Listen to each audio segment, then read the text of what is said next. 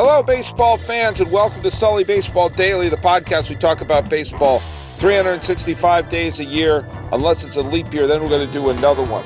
I've been doing this every single day since October 24th, 2012. It's now the third day of December 2016. I'm your host, Paul Francis Sullivan. Please call me Sully. I'm recording this sitting in the mobile Sully Baseball studio, also known as my car, where I found it in the parking lot in Palo Alto, California. Hey, if you listened to yesterday's podcast, and I know I did, uh, I'm still here. I'm still sitting in my car, and I realized as I did a quick look on the uh, my cell phone here, there were two names that I messed up in my memory of the '87 Twins and the '88 Dodgers. I forgot George Frazier's name. He was the 24th name I didn't mention.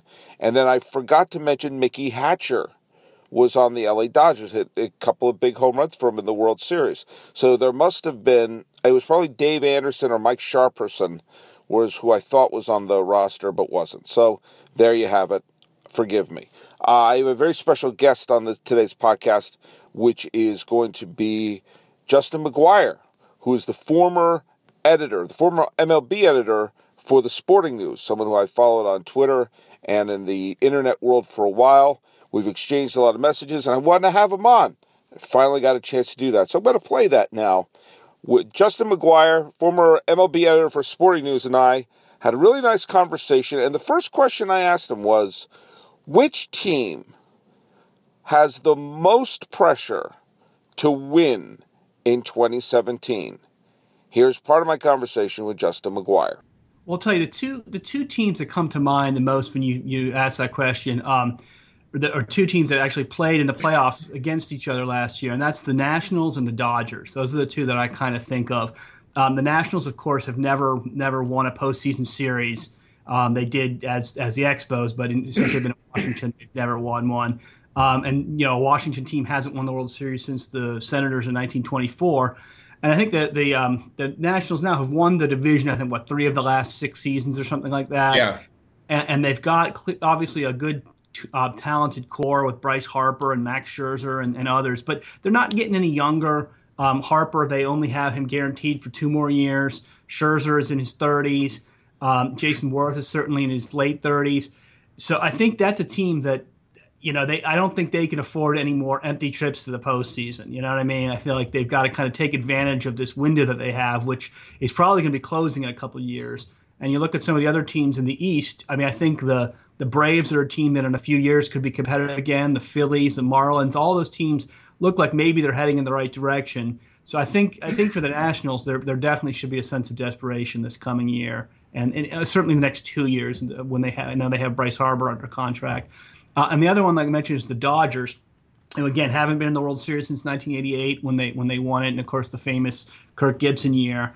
And um, they're they're a team that has won at what four or five straight division titles um, but they keep falling short. And again, they have you know sort of similar to Harper. You know, you've got Clayton Kershaw, a, a generational talent, and you would hate to think that they're gonna they're going to come up empty for the World Series appearances in, in Clayton Kershaw's prime. So they're another team that I think, while they certainly have resources and you, you feel like they're going to be competitive for a while, you, you kind of you, you, again again it's a team that you feel like they they don't really want to have any more postseason appearances where they fall short of the World Series. So those are two teams that I think are a bit on the clock right now.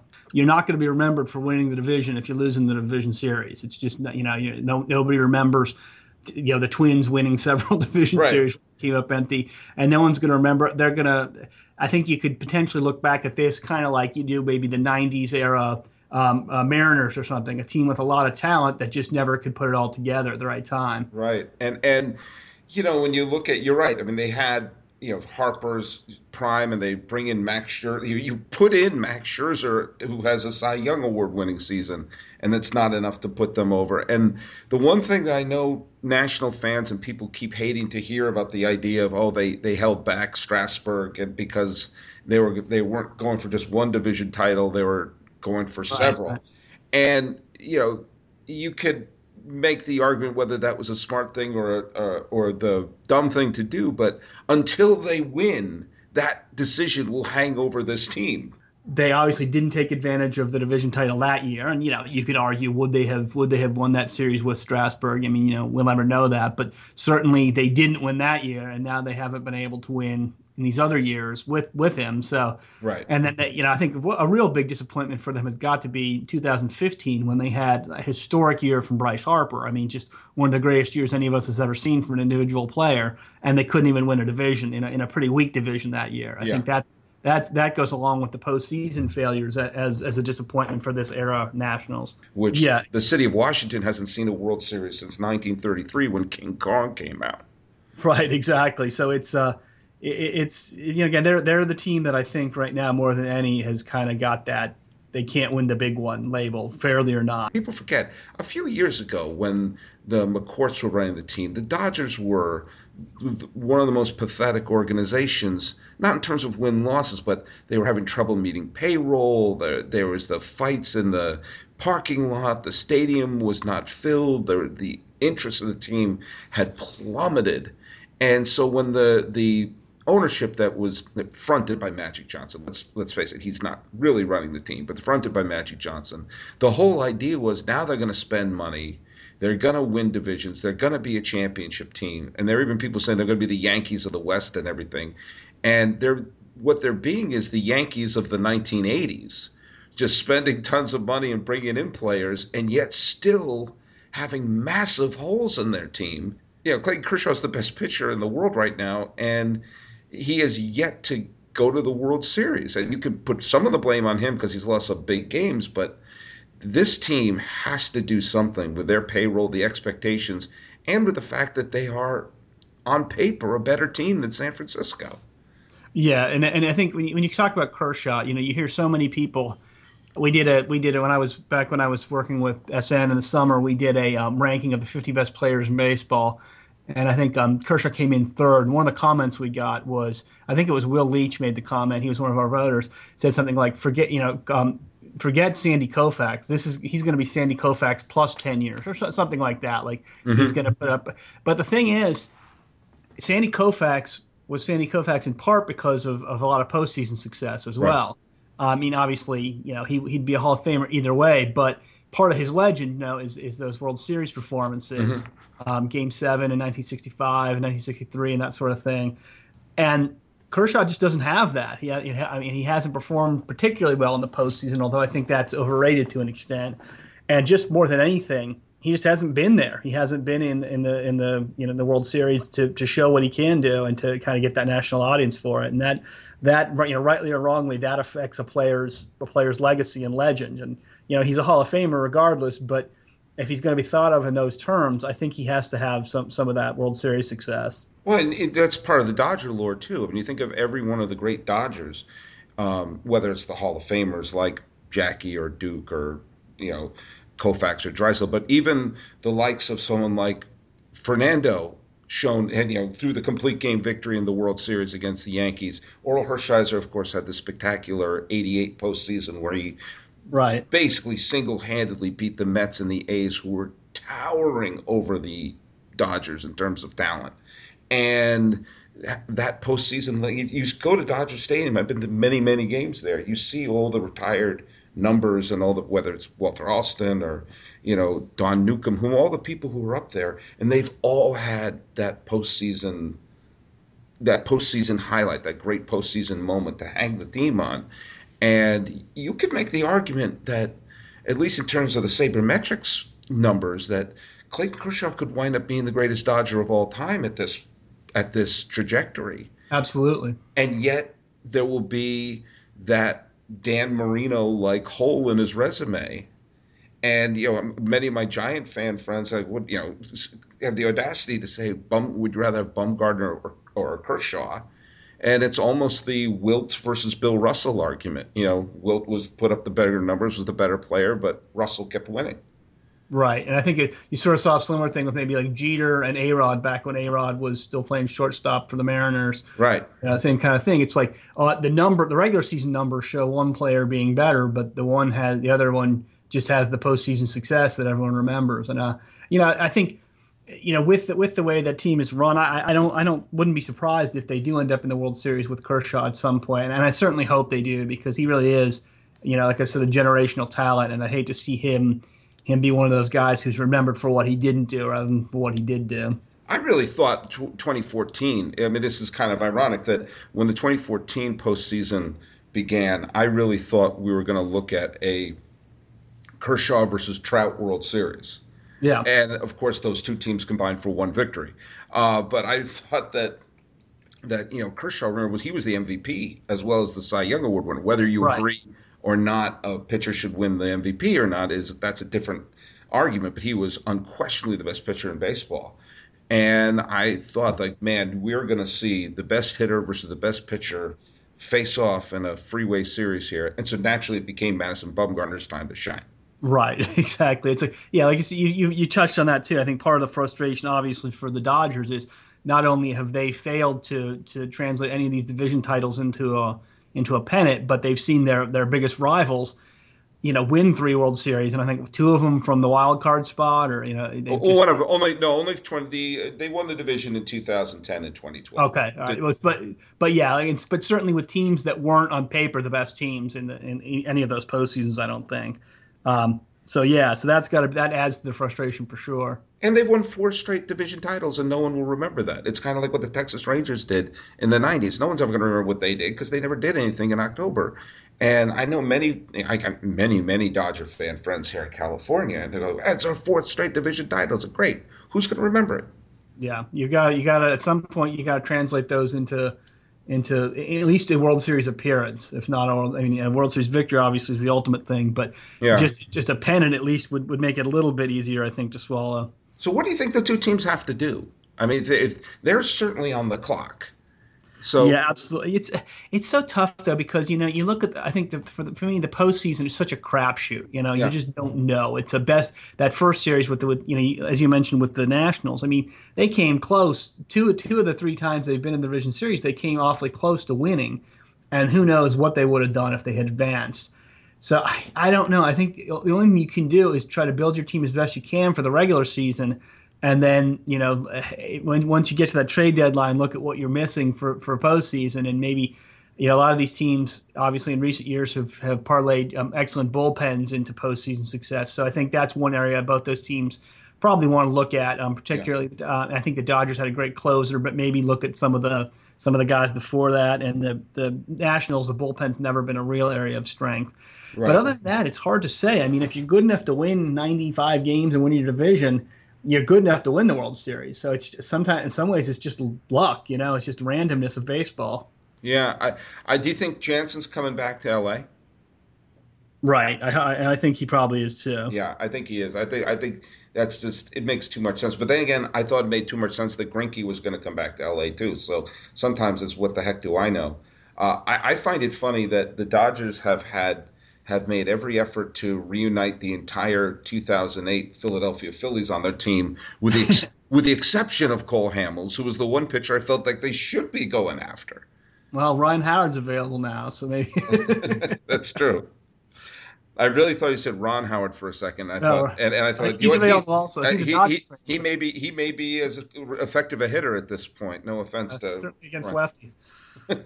yeah, I they they're not going to bring back Reddick obviously because he went he went to Houston I believe right? Or uh, yeah yeah he went to Houston.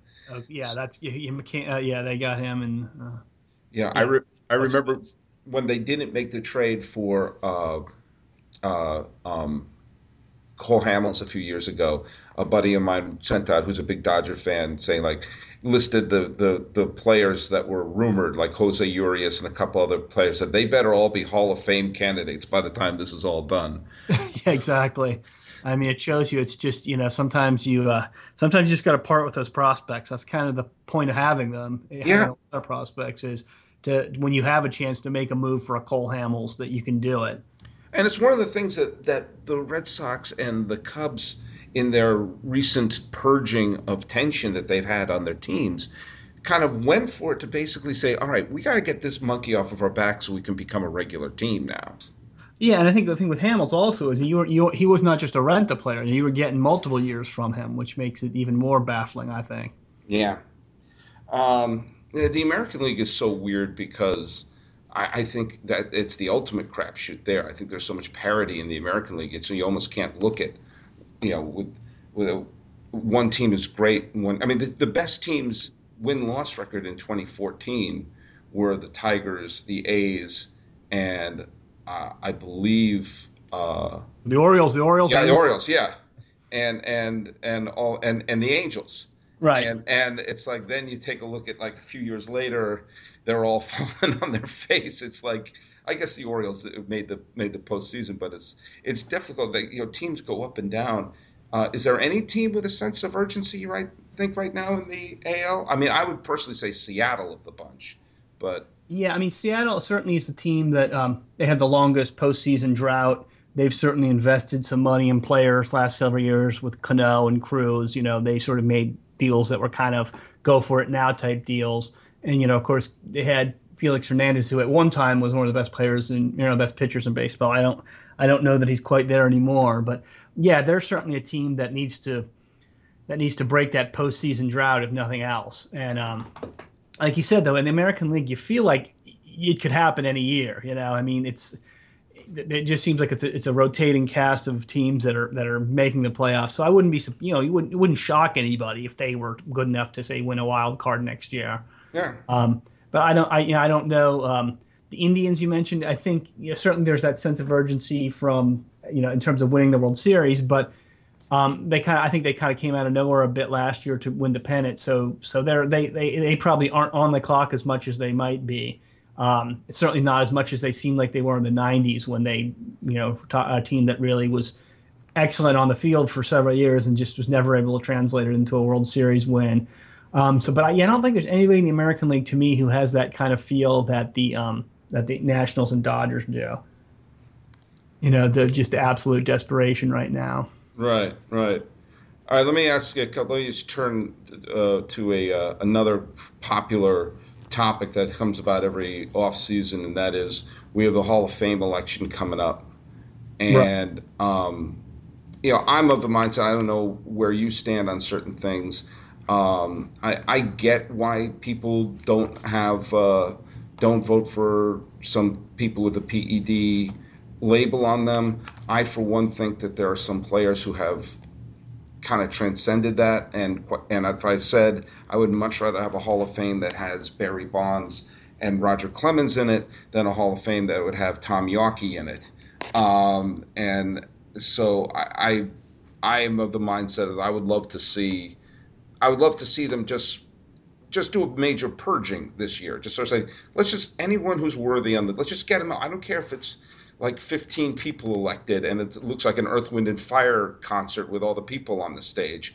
You know as long as we get the people who deserve to be in the hall of fame in the hall of fame. And yeah, I, I was i'm sorry go ahead. No so that's where i stand and some people don't agree with me on that but that's just where i personally stand on that and where, do you t- where do you stand on that and what do you think what do you want to happen and what do you think will happen all right. Well, yeah, I guess those are two very different, very different yeah. questions.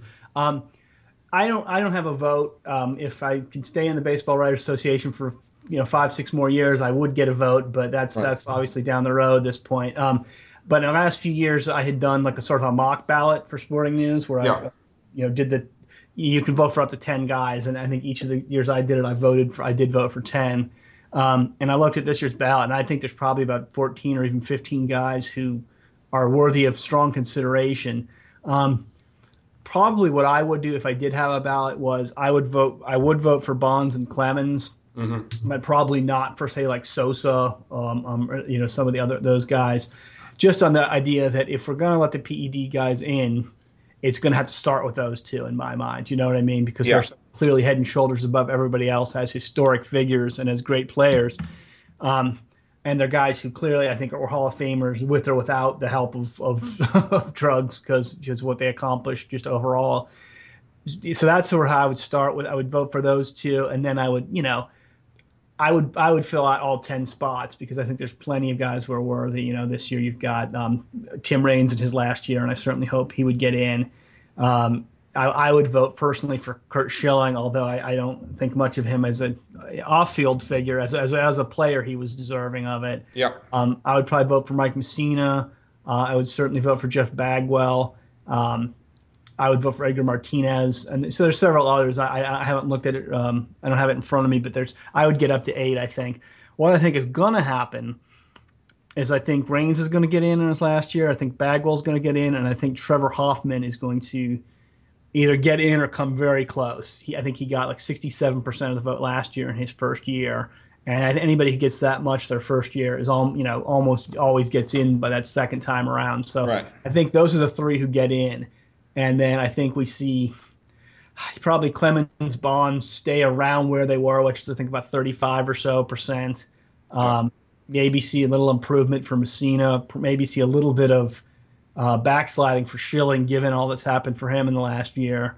Um, and then, you know, I'll be interested to see what happens with Edgar Martinez, who I think is a guy who, who really belongs in and, and has been hurt by the fact that he spent most of his career as a DH.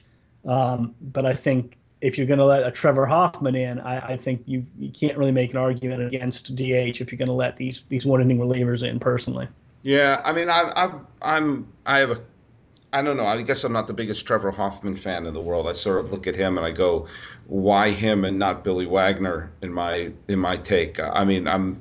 I don't know. Maybe I have too many memories of Hoffman blowing big, huge games for the for for San Diego along the way too. I I, I have a weird feeling checking next put in X next to Hoffman's name. I think he'll probably get in, and I won't get a pitchfork and a torch and run up to Cooperstown to protest. It's like, okay, you know, there's a few players in there. Like, I don't know if I would vote for him, but all right, he's in.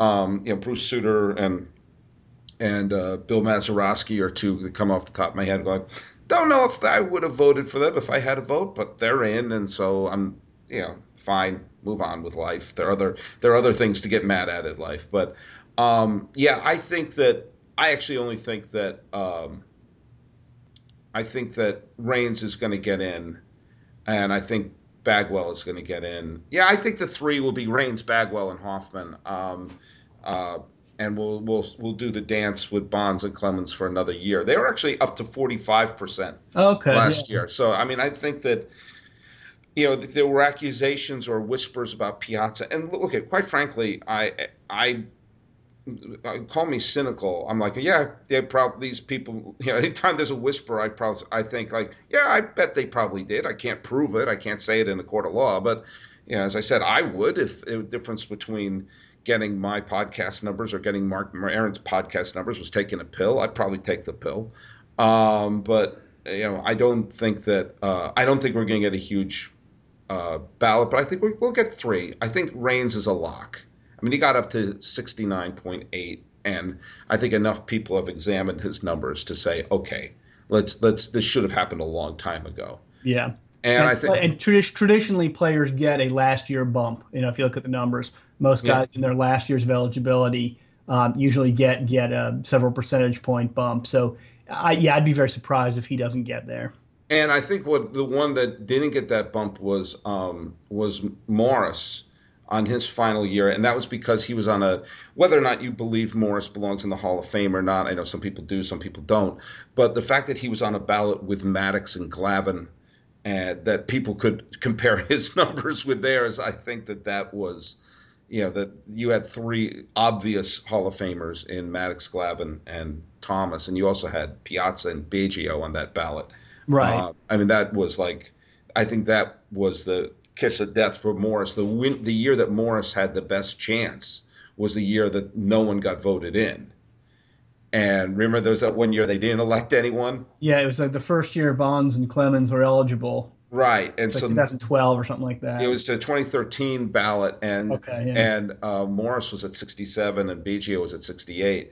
And I think that if if there were enough uh, protest votes, he would have been in the Hall of Fame. It's weird. It's weird how these sort of politics are going to take are going to paint how we remember our immortals. So yeah, absolutely, and, and, it always has played a part in it. I mean, there's there's always been, especially like in the Veterans Committee and stuff. There's there's stuff going on beyond just you know who belongs in and who does, and, and that's a shame. I wish wish it weren't that way, but I guess that's the just the reality of the world we live in. Yeah.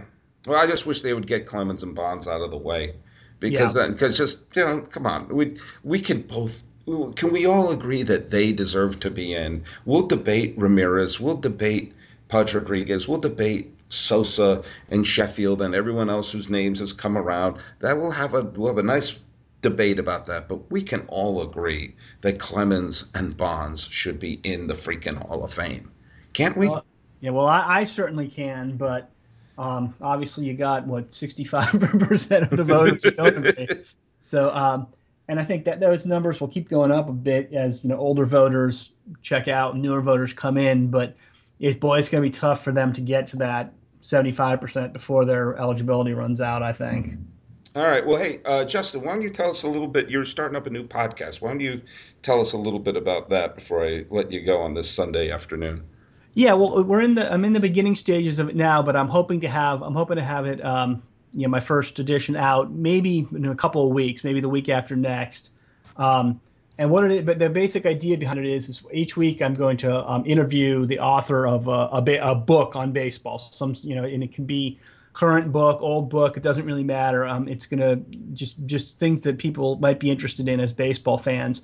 Um, and you know, I'll talk to the author about the book, about what you know, what research that went into it, about why they wanted to write that book, um, what things they learned from it, and talk a little bit about you know the content and, and that sort of thing. And um, I think it should be a lot of fun because I'm somebody who who loves reading books on baseball history and and just you know on baseball in general. Um, and I don't think there's a podcast quite like this out there. So I felt like this was a good opportunity. Um, and I've had a chance to meet several baseball authors through Twitter and through my job at Sporting News and stuff. So I have a few of them who are already on board.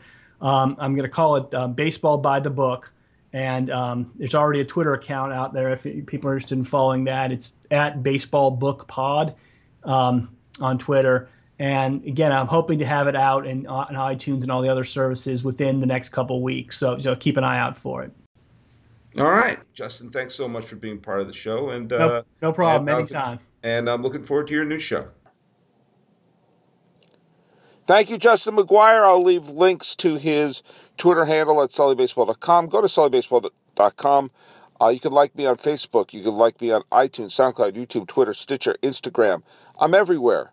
You could be old school. Send me an email at info at sullybaseball.com. The music is by Ted Thacker, and it's also by Patrick Kaliski. I'm about to drive home after the debacle of trying to find my car, and thanks Justin McGuire for being part of the show. This has been the Sully Baseball Daily Podcast for the third day of December 2016. I'm your host, Paul Francis Sullivan. Let's start this car up and you can call me Sully. All right, don't lose your car again.